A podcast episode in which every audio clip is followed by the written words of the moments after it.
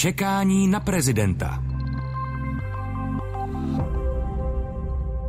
Jmenuji se Jan Pokorný a jsem moderátorem Českého rozhlasu. Jan Kysela učím na Pražské právnické fakultě. Tereza Matějčková učím na Pražské filozofické fakultě. Petr Nováček, jsem komentátor Českého rozhlasu a neučím nikde.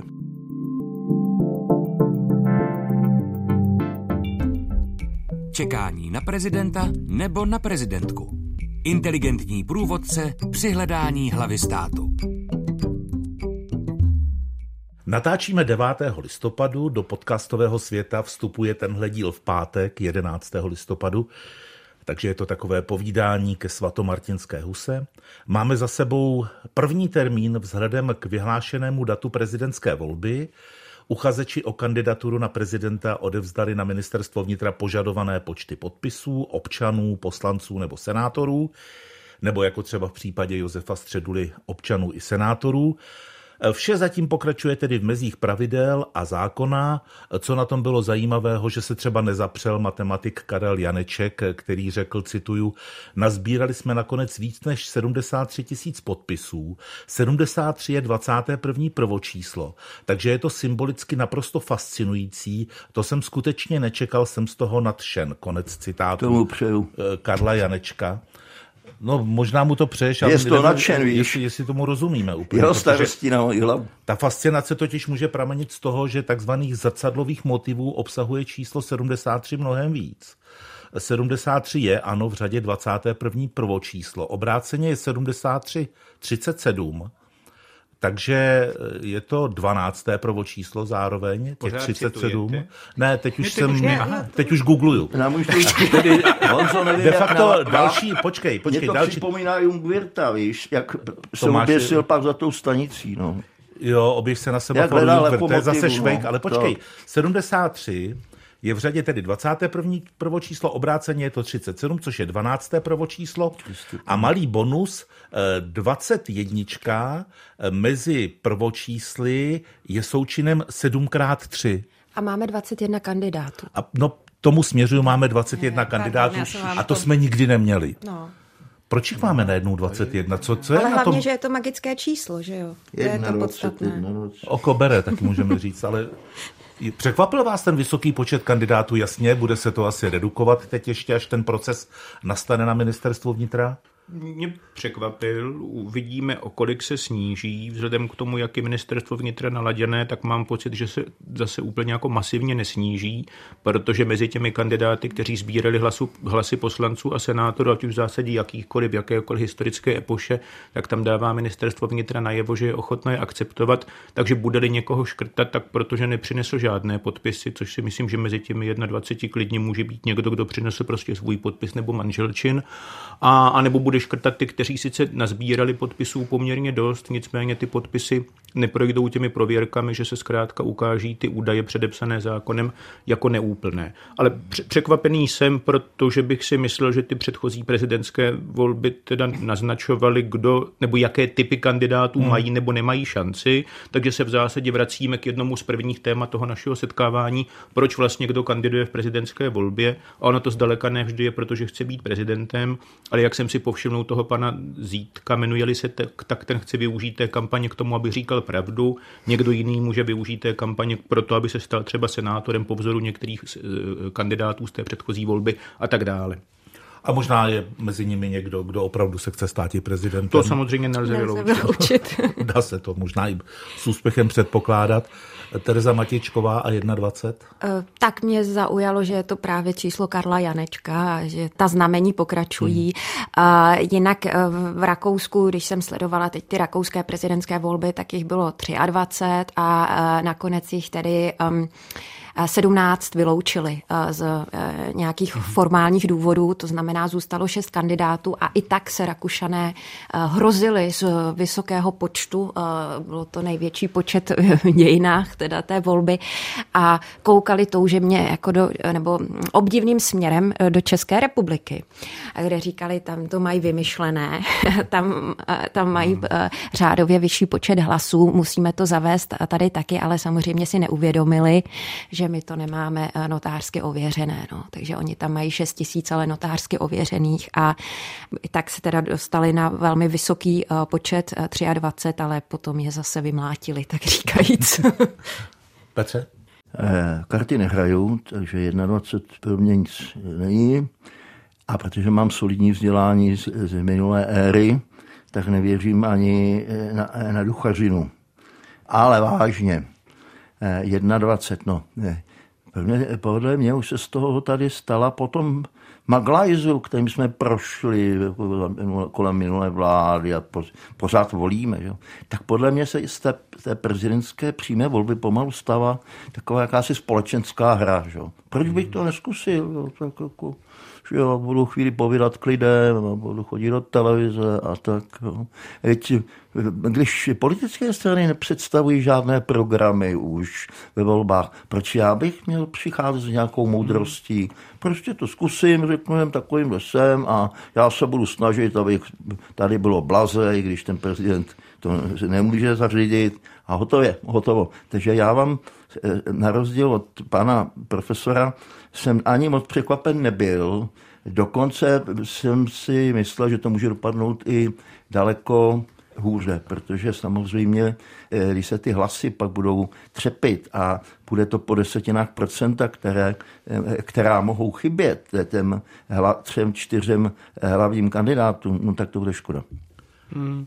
No, můžu jenom k tomu poznámku, já vlastně s tímhletím souhlasím, ale přesto jsem to úplně nepředpokládal, že by se ty volby nutně musely stát něčím jako karnevalem nebo masopustem, že se prostě pobavíme a mám pocit, že pro řadu voličů a možná i pro některé kandidáty to tyhle, tyhle prvky nabírá. Mně se zkrátka z té minulé zkušenosti zdálo, že nazbírat těch 50 tisíc prověřených podpisů je dost složité a asi jsem teda nesázel na tu úspěšnost mezi, mezi poslanci a senátory, respektive přesně mezi, mezi senátory, protože těch poslaneckých kandidátů je velmi málo, to je vlastně jenom Andrej Babiš a pan Bašta, tak tam to nijak překvapivé není, ale asi jsem si teda nemyslel, nebo ne asi, ale prostě nemyslel jsem si, že tolik kandidátů uspěje mezi senátory a je v celku zřejmé, že senátoři, jak se konec konců ukazuje z různých informací aktuálních, neuvažovali jenom tak, koho by si na hradě přáli jako toho kýženého kandidáta. A právě tomu dám podpis, protože ho tam chci, ale uvažovali i takticky, že taky teda podpořím někoho,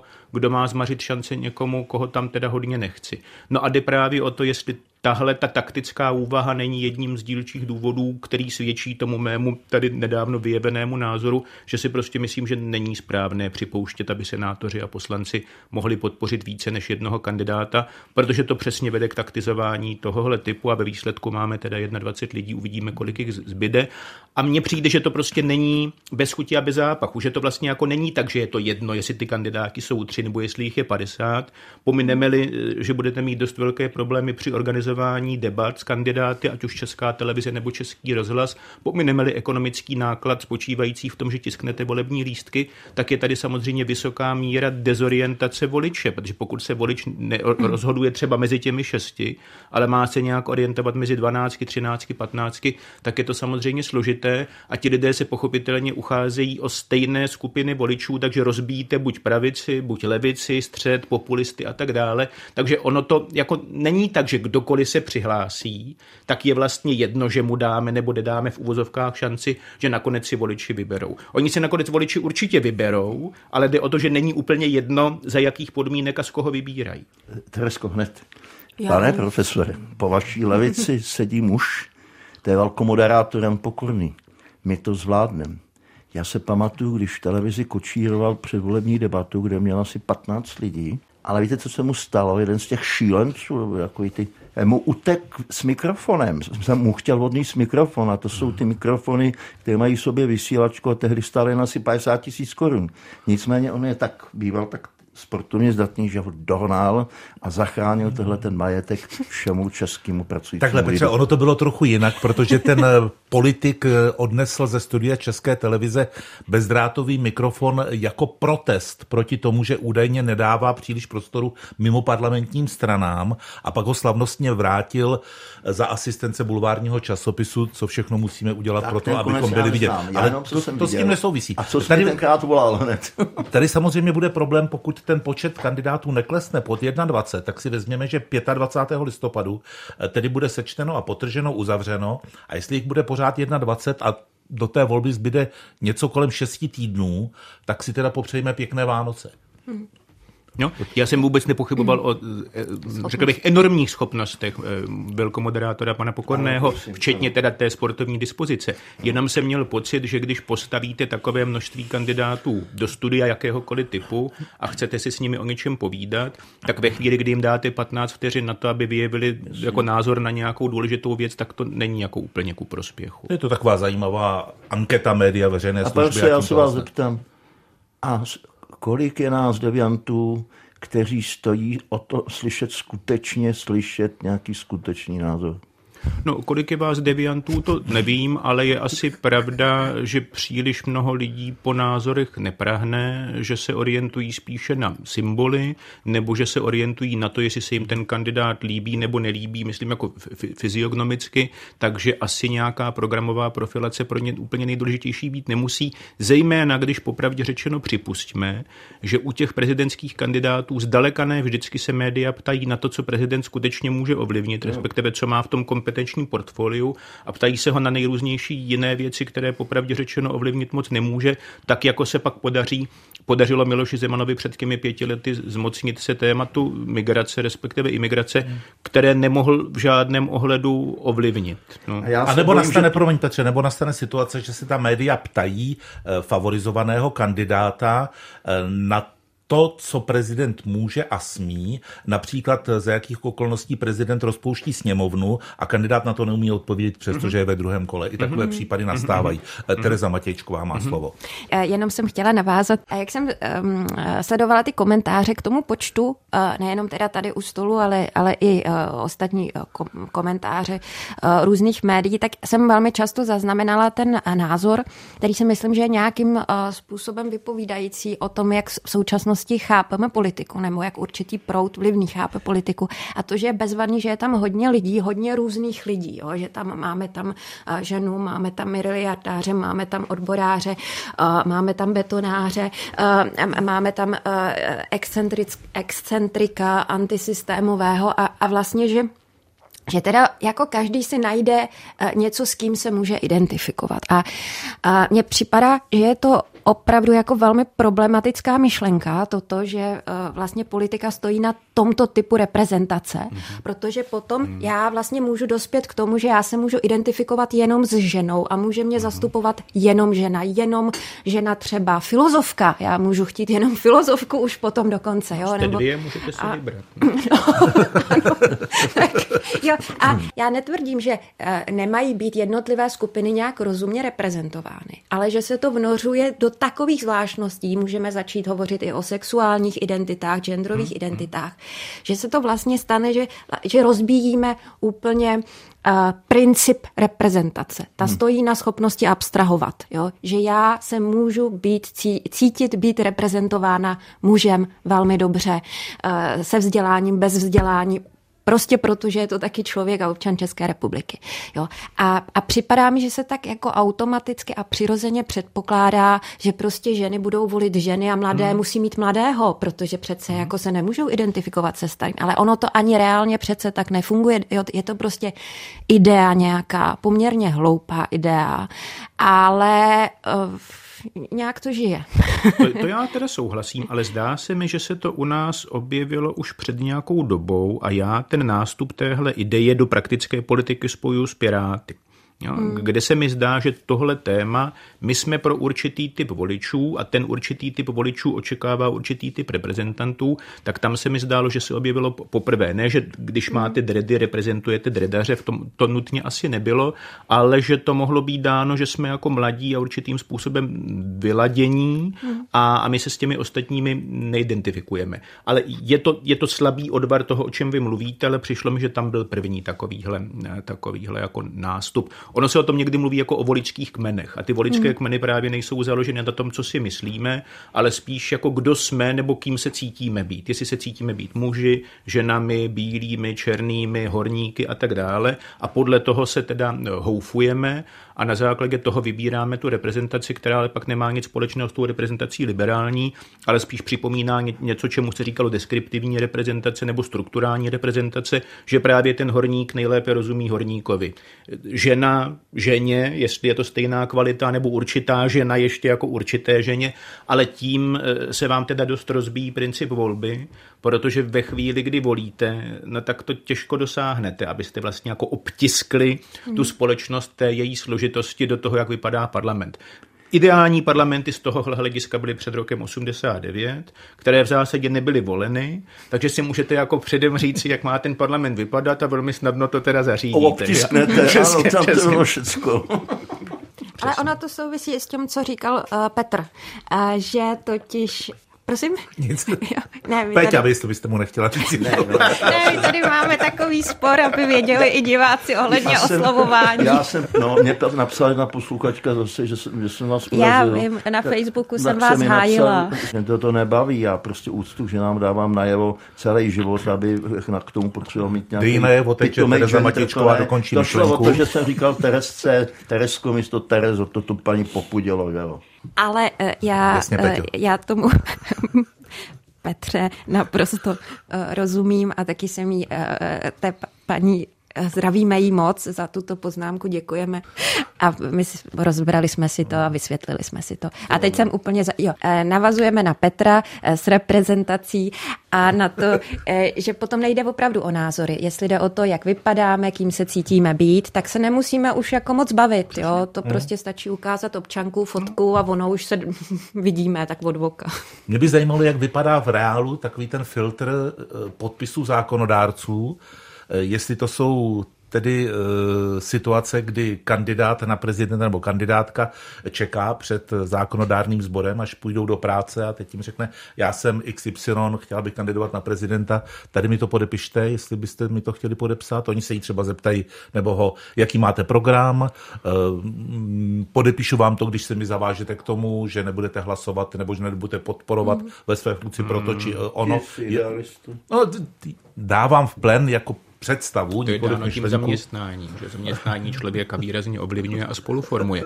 Řekl bych, že ten sběr podpisů se v tomhle ohledu vyvíjí, protože když se sbíraly ty podpisy vícečetné prvně, tak tehdy se to týkalo poslanců a tehdy právě rekordmanem byl končící poslanec Lobkovic, který podepsal třem kandidátům a jeden z nich to popisoval tak, že mu to podepisoval na kapotě auta, že prostě ho někde potkal na ulici, řekl, hele, já bych chtěl kandidovat, říká jako něco ve smyslu, proč ne, tady máte podpis.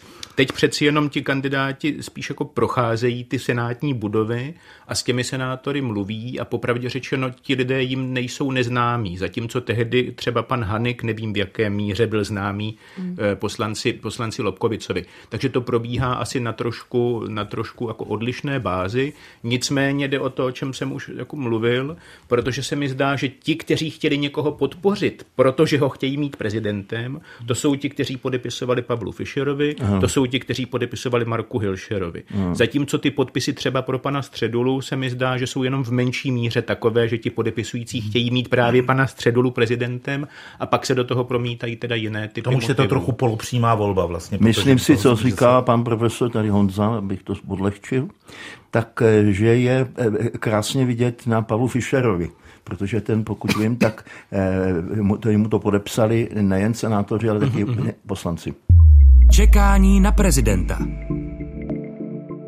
Masaryk, Beneš, Gottwald, Husák, Havel, Klaus, Zeman. Kdo další zaujme výsostné místo na Pražském hradě?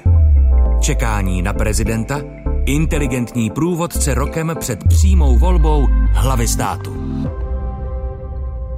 Když se podíváme na nějaké zajímavé momenty z těch posledních dnů, eh, to, co se děje mezi kandidáty, dobře odhledněme o čem vypovídají aktuální průzkumy, protože tam ještě eh, vlastně vstup Andreje Babiše není zohledněn, protože to jsou průzkumy maximálně zaříjen a nechci si vzpomínat, nebo chci si možná vzpomínat na rok 2013, kdy ty průzkumy na začátku favorizovali Jana Fischera, hmm. Karlu Schwarzenbergovi dávali hmm. něco přes 6% a hle, jak vypadalo druhé kolo, takže tam je možná ještě čas na nějaké relevantní soudy. Ale mně tam přišlo třeba zajímavé, jak už ta volební kampaň začíná, tak jak se zkouší pracovat s médií. Jestli správně chápu tu časovou posloupnost, tak eh, Petr Pavel se pokusil vlákat Andreje Babiše do léčky. Vyzval ho k televiznímu duelu. Jedna televize se nabídla, že by takový souboj odvysílala a Andrej Babiš se nenechal vlákat do léčky a se vzkazem, že na dueli ještě čas odjel mezi lid. E, takže jako bychom i žili v době, kdy si kandidát usmyslí a některá média jim řeknou, tak ano, tak eh, pojďte k nám, my vám to odvysíláme. K tomu asi nemám hmm. žádný komentář. Média prostě podle mě se pokoušejí prezentovat tak, aby byly čtenářsky, posluchačsky nebo divácky atraktivní. Připadá mi, že ty duely jsou atraktivnější, než když si právě do studia nebo kam si postavíte 15 lidí a každý teda řekne ano, ne a jenom čekáte, v kterou chvíli ztratí Andrej Babiš nervy a začne křičet. To se mi zdá, že je v zásadě takový jako základní hmm. moment, jediný moment nejistoty a očekávání. Takže ve chvíli, kdy se vám teda podaří podaří to takhle extrapolovat, jako to svého času byl souboj Topolánek eh, Paroubek. Máte poměrný volební systém, rozhodně to není tak, že v tom poměrném volebním systému je přece jako jasné, že tihle dva lidé soutěží o to, aby byli premiéry, ale ti lidé z nějakého důvodu to udělají, no a to okolí jim na to kývne. No a tohle to je, myslím, jako podobný případ. Mě na tom spíš eh, zaujala ta věc, která předcházela, hmm. tedy ten pokus eh, Petra, Petra Pavla hmm. dostat Andreje Babiše na nějakou konfrontaci a tam mu nějak vysvětlit, že možná se vydává za krizového manažera, ale že zřejmě podle generála Pavla jim určitě nebyl. No ale ještě to tady to teda podle mě souvisí s tím, že ve chvíli, kdy to vypadá, že teď se Petr Pavel zastavil v tom percentuálním růstu, protože čelil teda dost intenzivní kampani, no tak v té chvíli jste tvůrce té kampaně, tak přemýšlíte, co udělat dalšího, jaký teda nakopnout, akcelerovat a tohle to je asi nápad toho druhu, který mohl výjít, ale popravdě řečeno, on možná jako trošku vyšel, i když se neproměnil. Že? Oni ztratili oba, Honzo, e, e, i Babiš ztratil zhruba 2% body, ale je to ten starý průzkum hmm. a přibylo e, skokově, že Danuši Nerudové, hmm. která byla na 10 a na 15, takže tam se to někde přelívá. Ale Honzo, velkou moderátor je pokorný.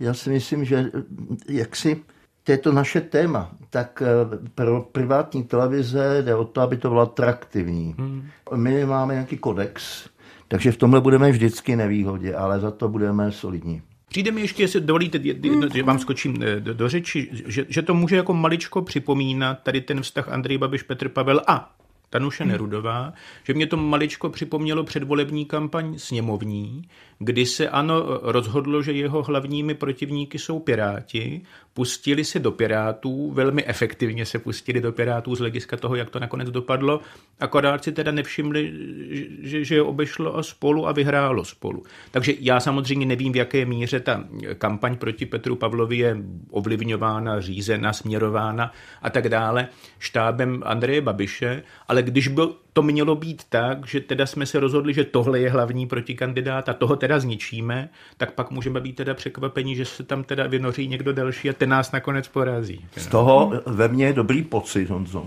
že totiž všechny ty, ne, i ty špičkové týmy, které pracují pro jednotlivé kandidáty, se mohou takhle seknout. Že? Oni, to, oni si to vymysleli na mm, Piráty. Mm, mm, a ukázalo se, že šéf Pirát byl v těch debatách velmi krotký a až velmi slabý obcházel svůj obvod s Níněrou a zpíval a tak.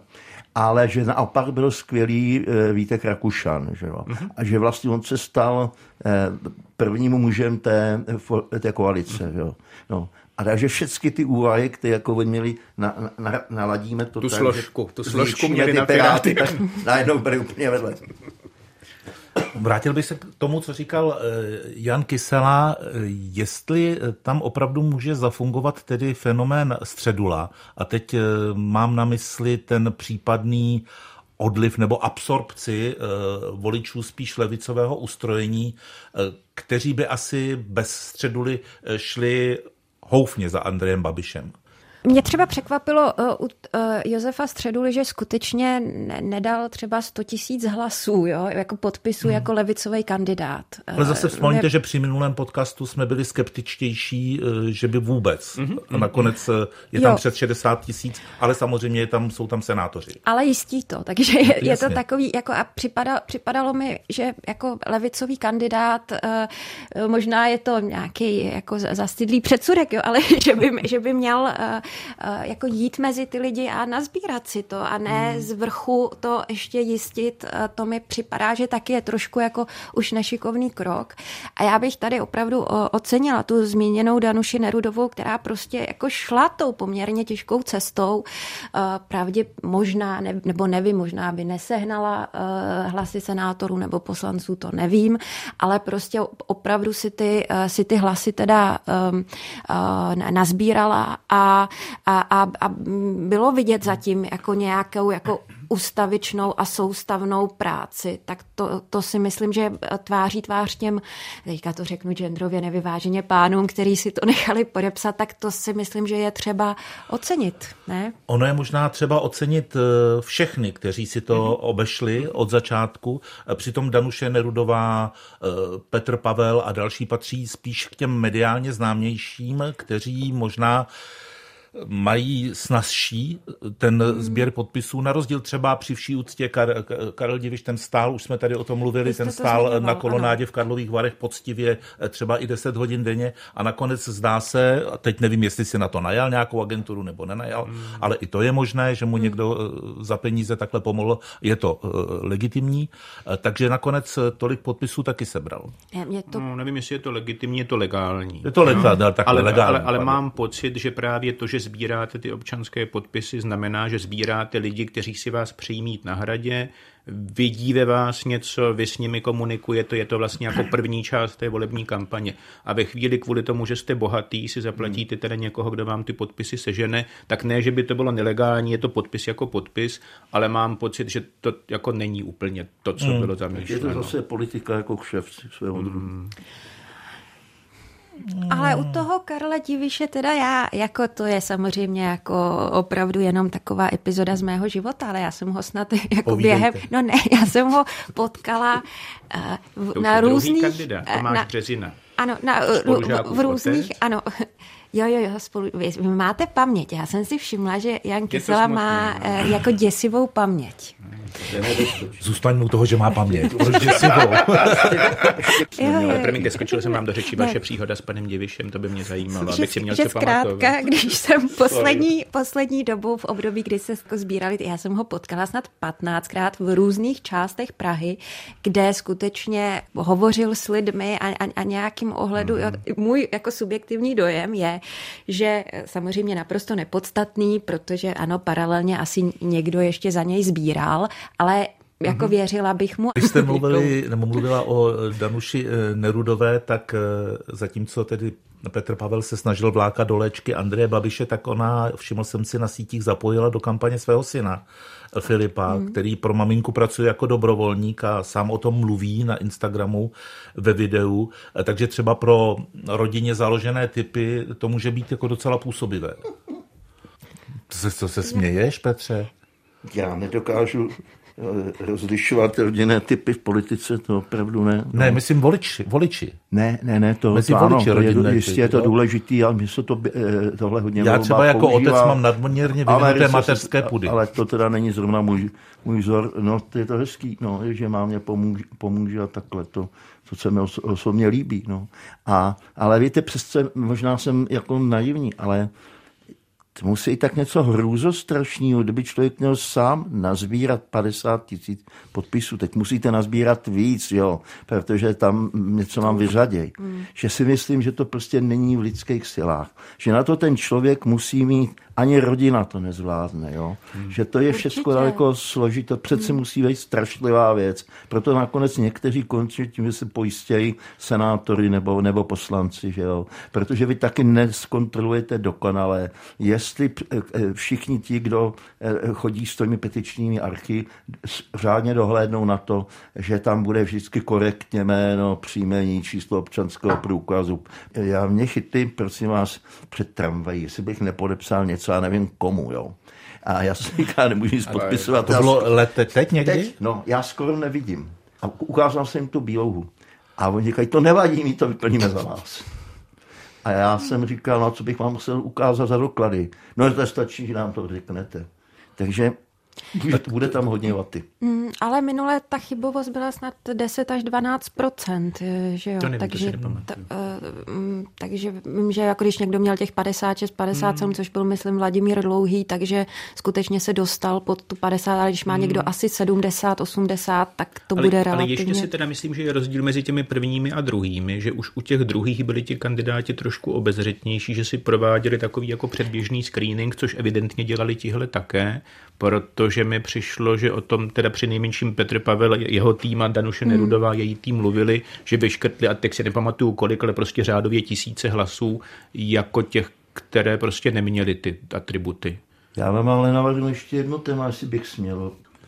Ministerstvo vnitra 16 eh, hodin ukončilo eh, přijímání těch kandidatur mm-hmm. a jestli jsem to nepoplet, tak ale dostali šest přihlášek k nímž ovšem nedostali nic dalšího jako podpisové archy. Hmm. A to je, jestli je to tak, tak by mě zajímalo, co to je za lidi, jaké mají úmysly. Eh, ty si to, že jsou černý koně. A jak si, v jakém zájmu by je někdo vrhnul do toho, aby tu kampaň v úvozovkách zpestřili. No ne, tak tihle, to, to můžou být blázni. Jo? Jako pokud prostě se jako přihlásíte sám a řeknete... půjde o bílé koně. Já si nejjednodušší. Jo, jako, že, že, že, že, ještě mě podpořila manželka a tím pádem je to směroplatné. A takovýhle jsou vždycky, já mám dokonce jedno konkrétní jméno, které nebudu říkat, a to je člověk, který kandiduje ve všech možných volbách. Jiná věc je, jestli mezi těmi, kteří budou akceptováni, kteří budou registrováni a na které se zatím hledí skrze prsty, protože se řadě lidí zdá nejasné, proč vlastně kandidují, tak jestli mezi nimi nebude nějaký černý kůň, což byl ten připomenutý Karel Schwarzenberg, s ním se asi nepočítalo jako s úplnou hvězdou a on se stal hvězdou toho prezidentského klání. No a to bychom teď museli probírat při nejmenším jako v hlavě ty lidi, co tam jsou a o kom si tak myslíme, že by mohl zazářit a to já teda zatím nevím. Čekání na prezidenta. My jsme sledovali taky vlastně eh, počínající odcházení nynějšího prezidenta eh, Miloše Zemana. Když se vrátíme tedy k jeho předchůdcům, tak eh, Václav Klaus odcházel, řekněme, s kontroverzní amnestí. Václav Havel stvárnil to odcházení po svém později potom jako debitující režisér. Jak bude vypadat odcházení Miloše Zemana, to uvidíme. Ještě má před sebou minimálně jedno veřejné vystoupení a to eh, vánoční eh, proslov, vánoční promluvu. Eh, potom se zřejmě na jaře odstěhuje do svého nového příbytku v Lánech a těší se, že si tam bude číst knížky a historie tedy později zaznamená nespochybnitelný fakt, že byl dvakrát zvolený v přímé volbě. Nebo očekáváte, že to, že to odcházení Miloše Zemana ještě může být eh, něčím eh, zajímavé? No, já, já panu prezidentovi přeju strašně moc let ještě. Navíc my se, myslím, poměrně hodně blízko známe. Ale to je nádhera. Představte si, že jednou se to může eh, dít tak, že když se budete poklonit k hrobu prezidenta osvoboditele Masaryka a jeho syna a jeho manželky, tak se tam třeba budete moct poklonit památce Miloše Zemana. Je hmm. geniální zápis do historie. Dělká výhoda. No. Já teda nevím přesně, jak to skončí, hmm. co ještě prezident republiky si pro nás připravil. Evidentní je, že je schopen let z jakého výkonu, protože když teď třeba no, eh, vetoval novelu zákona o státním rozpočtu, tak to z mého hlediska je přeci jenom zase prvek ještě maličko překvapivý, že ne, že by ústava zakazovala prezidentu republiky vetovat zákon o státním rozpočtu, ale pokud se nemýlím, nikdy se to nestalo, protože zákon o státním rozpočtu je chápán jako klíčový zákon pro schopnost vlády vládnout. A je to přesně ten zákon, vůči němu se prezidenti republiky vymezují zdrženlivě, protože nechtějí té vládě v zásadě tedy jako zabránit v tom, aby vládla podle toho, jak si to představuje ona a její sněmovní většina. A tím, že Miloš Zeman tenhle zákon vetoval, tak zase teda u určité kolonky v tom, co prezidenti smí nebo nesmí, zase teda udělal fajfku někde, kde dosud ještě nebyla. Je tady to odcházení symbolizované těmi státními vyznamenáními, o kterých můžeme a nemusíme mluvit. Zdá se mi, že se extrémně nevydělila z těch předchozích státních vyznamenání, které prezident republiky udílí. Připadá mi, že je velmi dobré být jeho ošetřujícím lékařem v zásadě v jakémkoliv oboru, protože se mi zdá, že všichni ošetřující lékaři, včetně zřejmě zubaře, už dostali státní vyznamenání, takže to je, to je, to je zajímavá věc, která u těch předchozích prezidentů asi patrná nebyla. No a na všechno ostatní si teda myslím musíme počkat. Máme teď hodnocení prezidenta republiky známkou 3 mínus z hlediska veřejnosti, což je poměrně slušná známka. Já, když byste se mě ptali, jakože se mě neptáte, jak by ho známkoval, tak já bych mu dal 4 mínus, protože ho považuji v mnoha ohledech za velmi špatného prezidenta, ale tím, že si pořád myslím, že by mohl být ještě někdo horší, tak se mi nechce vyplácat tu, tu pětku. Jenom připomínám, že jsem se vás na to neptal. Tedy. Přesně, přesně, přesně. No, pan kandidát, pan profesor Zima, bývalý rektor Karlovy univerzity, lékař, pokud vím, tak eh, určitou dobu byl v tom také v tom týmu mm-hmm. pečujícím jako prezidenta republiky. A ten nedostal hmm. tu medaili, Viktor. Ten nedostal no. medaili, ale se kandiduje do Senátu. Mm-hmm. A je odbor... Na prezidenta kandiduje. Na prezidenta, no. na prezidenta. A je odborník na odbourávání alkoholu, ano, to je ano, taky ano. zajímavá souvislost. Mm-hmm. Ne, já jenom k tomu eh, odcházení, eh, jakože to v pravém slova smyslu, takový, jakože já ho mám, já asi budu mít, eh, taky ho nechci teďka nějak hodnotit a přeji mu ještě dlouhý život, ale budu mít asi spojenýho jako prezidenta smrtelníka, jako opravdu člověka, který jako tělesně jsme i tu schránku nějakým ohledu prožívali a, byl tam jeden moment, kdy myslím, že když ho nakládali do té sanitky, takže nějakým ohledu se nás mohl i opravdu dotknout, že to prostě jenom pán, starší určitě se nějakým způsobem trápící.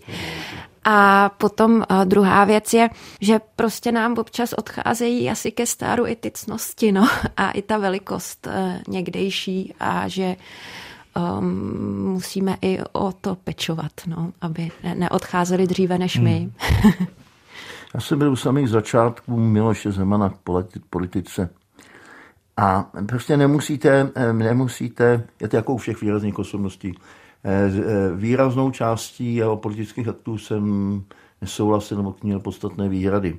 Ale to, že se do eh, dějin polistopadové politiky tak či onak výrazně zapsal, je prostě jasný. Hmm. Když byl zvolen, volen předsedou sociální demokracie v únoru roku 1993, Eh, tak jsem tam samozřejmě u toho byl na tom sjezdu. A když to budu parafrázovat, on vám v tom projevu po zvolení již děkoval, tak říkal, víte, ale tam nahoře zůstane člověk nakonec vždycky sám. Fouká tam, tam ledový vítr, je tam strašná zima. Mm.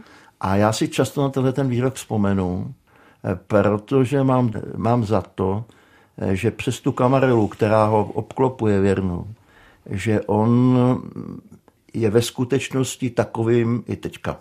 Já mám větu závěrečnou. S tímhle souhlasím, je to hluboké a v jistém smyslu i dojemné, ale přesto mám pocit, že máli si člověk možnost vybrat mezi tím, jestli se zapíše do dějin tím, že založí Alexandrijskou knihovnu a nebo ji podpálí, tak si má spíš vybrat to, že ji založí. A já se obávám, že Miloš Zeman tuhle volbu neprovedl správně, že se jenom zapsal do dějin. Já s vámi souhlasím, Honzo, ale eh, to já jsem vůbec nechtěl říct, že jo, ne, ne. to, co s Alexandrijskou knihovnou. Eh, já jsem jenom chtěl říct, že ještě má šanci, aspoň nakonec, co, víte, co myslím, něco symbolického, mm-hmm, ale mm-hmm. že se obávám, mm-hmm. že ji nevyužije, protože je to, je to na jeho, nad jeho mm-hmm. možnosti. Mm-hmm. Jak jo? se říká, nepředbíheme událostem, no, uslyšíme se no. ještě několikrát mm. do vypršení mandátu Miloše Zemana, takže i na zevrubnější zhodnocení Miloš mm. Zeman, prezident, život a dílo budeme mít ještě prostor. Pro dnešek děkuji a těším se na příští setkání. Naschledanou. Naschledanou. Naschledanou. Naschledanou. To byl podcast Čekání na prezidenta. Inteligentní průvodce rokem před volbami se čtyřmi osobnostmi. Všechny díly najdete na webu Český rozhlas Plus, v aplikaci Můj rozhlas a v dalších podcastových aplikacích.